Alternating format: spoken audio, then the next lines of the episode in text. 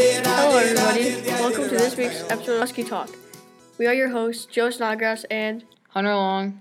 today we are here with Iditarod veterans, twin sisters, Anna and Kristy Berington. Hi, Anna and Kristy. Hi, guys. How are you guys today? We're doing good. We're wishing we had some more snow up here. Thank you for being on our show today.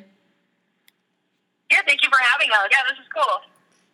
Our first segment of the show is titled Who Inspires You?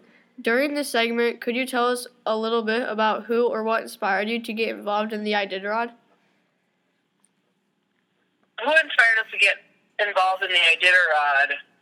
Um, I guess when we were kids, a movie, a Disney movie, came out called Iron Will, and it was filmed really close to where we grew up. And as nine and ten year olds, we thought that movie was great. And we only had pet dogs at the time, so we had them pretend to be sled dogs, and we had a good time doing that, taking them on very short runs. And um, in our area, there was a handful of sprint mushers, and our neighbor, who was about five miles away, uh, had us had hired us to feed her dogs and help her train them, and that's kind of where it started. And she was a, a good role model for us and an inspiration. And you know. And then as we got more uh, exposed to dog mushing and we moved up to Alaska, we got to work with Dean Osmar, who won the Iditarod in 1984. So that was that was really um, great to experience things with him and to be taught from somebody who has been in dog mushing longer than we've been alive. So Dean Osmar has been a, a, a good uh, inspirational musher. Thank you. Okay, now we are going to move on to the Q&A segment. How old were you when you two, when you first raced sled dogs? Yeah, we were about nine and ten years old when we first started taking out uh, three and four dog teams, and then larger teams, tandem sledding with um, our mentor at the time, Lisa. So our first race we did was a junior race. It was probably three or four miles long, and we were probably around like twelve years old. Could you tell us about tandem racing? Um, it wasn't so much tandem racing as it was tandem sledding. It was two dogs that hooked up to one team, so running a 12 dog team for one small child was a little bit daunting. So having Lisa on the sled with us let us experience what it was like driving the dog team, but still having control. There, there is one uh, dog sled race called the Denali Doubles that I think been held maybe four or five times that allows mushers to tandem sled and compete on the same team, but uh, that that races here and there comes and goes, but it's a lot of fun, and it's a good way to experience mushing with somebody because mushing is a very solitary sport. But when you do it that way, you can um, have a little bit more socializing with another musher, and it's it's fun. Yeah, you only see other tandem sledding like that, like the ceremonial start of the Iditarod. You'll see two teams tagged together, or two sleds on one dog team. Can you talk to us about how you feel when you are out on the trail with your dogs? Not tired. no, um, on Iditarod, it, that you do get tired. It's a lot of uh, long hours, but it's very rewarding. Um, we've seen the most beautiful sunrise and sunsets, northern lights, um, moonlit runs with the dogs. So it's it's all very rewarding. It's a lot of work for um, a very great reward. All right, thank you. We found out you were in the National Guard. Can you tell us what made you enlist in the National Guard? um, if, if you're a healthy, able-bodied person to be able to serve your country and to give back some way, that was we thought was a great thing to do. And the military offers a lot of different jobs and things, and um, it helped pay for some school that we did. So that was all things that led to that. And it's just it's an adventurous kind of thing, and it was a good way to get out into the world a little bit. And it teaches you a lot of good um, values that you can apply to your life and uh, just being a responsible and good human being. Thank you for serving. All right. Do you think your experience in the National Guard helped you prepare for the Iditarod? No, I think Iditarod would help prepare you to do the National Guard. Um, I uh, we get way less sleep doing stuff with the dogs than I ever did doing uh, basic training in the National Guard. But they're they're two very different entities to compare the two is um, like apples and oranges. Yeah, the dedication and discipline you need and apply when you work with sled dogs and do what we do definitely is the same kind of discipline and dedication that you do in the military, but they're four different things. But uh, they're both both very respectful things. We'd like to ask you some questions that deal with training your dogs. What types of things do you do to train your dogs to run a thousand miles? Uh, we start small and we start early, so the dogs kind of get the heat of the summer off. So June and July, they're kind of just hanging out and playing and having fun, and then we'll start to hook them up to uh, ATV four wheelers, and they'll uh, work on the dirt trails. We start small, maybe three or four miles, and then build from there. And as we get snow and better weather, we'll get onto sleds and stuff. But there are two different training runs at 10, 20, 30, 40, 50 miles, and then we start to do sets of runs. So we'll do a 20, 30, or 40 mile run, then we'll rest the dogs for a standard time of about four hours, and then do it again. So they practice resting and recovery time, and they get into a routine. Dogs love routines; they like to know what's happening, and they rest better when they do that. So if you're consistent in your training program, that will reflect in the race. How do you train 16 dogs to work together as a team? I guess our, our day-to-day regular training runs um, help them develop confidence in each other and a good working relationship. The more time you can spend with your dogs, and the more time that they can spend together doing difficult tasks like long training runs or running in inclement weather, the more they're they are comfortable with you and working together as a team. What do you use to feed your dogs?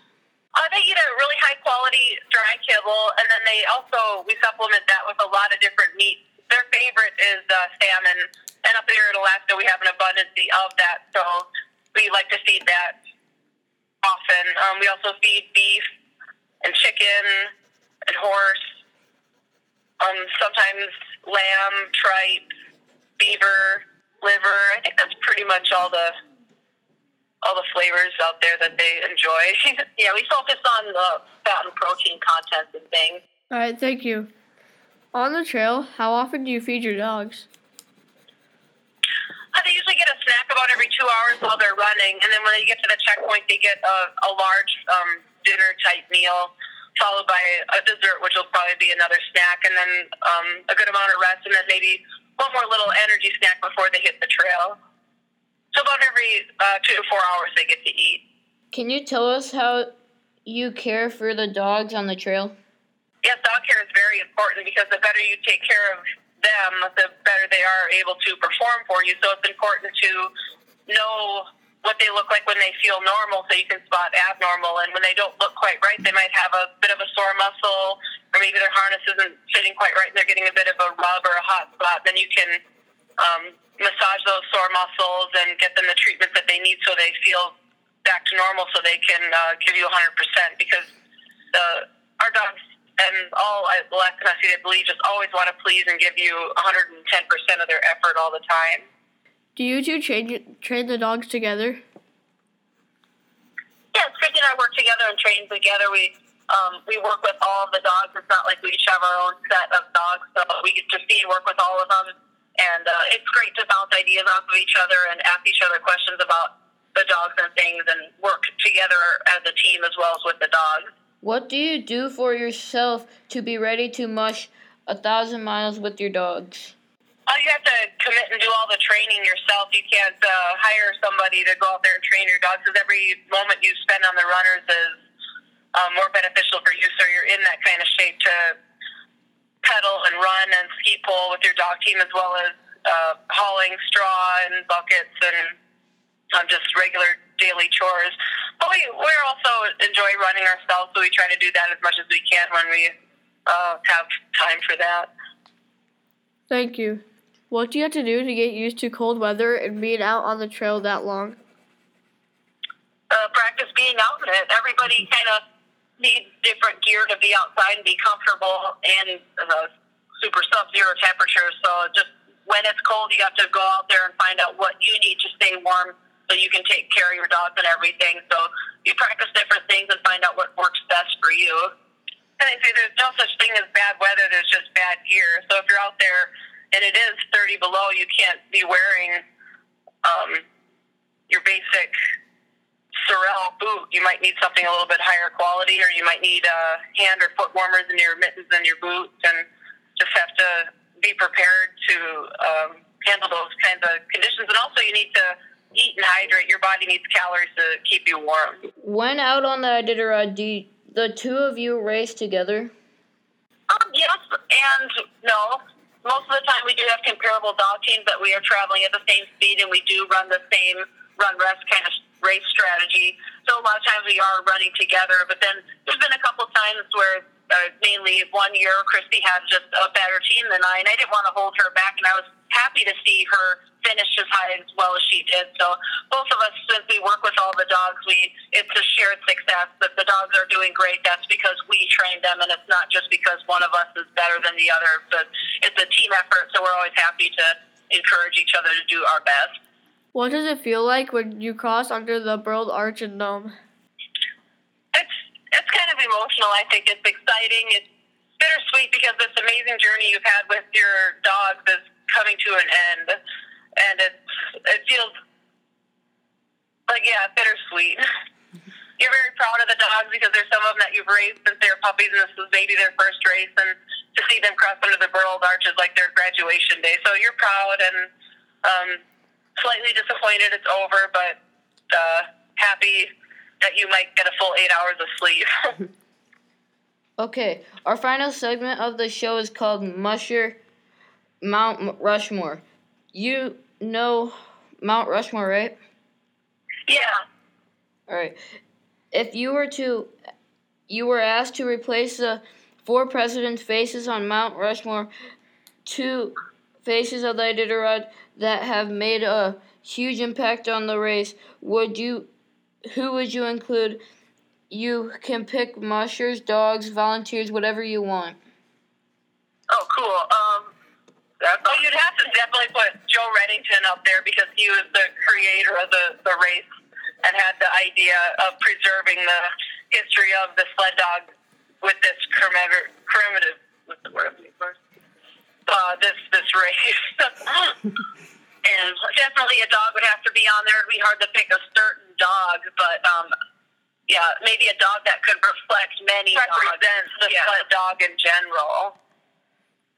Um, I think Susan Butcher would have to be up there because of what she did for women in the sport and having be one of just a handful that have had four victories. So that's three. One more. Maybe another dog up there. Do you have anything you would like to add to the interview? oh no, you guys did a great job. Yeah, that was fun. Thank you. Thank you for being on our show today, Anna and Kristy. No, you're welcome. Yeah, you're welcome. Thank you. And thanks for uh, following the Iditarod. Special thanks to Anna and Kristy Berington for being on our show this week. Tune in for next week next week's episode of Husky Talk. Uh, credit to Hobo Jim for our theme song, the Iditarod Trail song.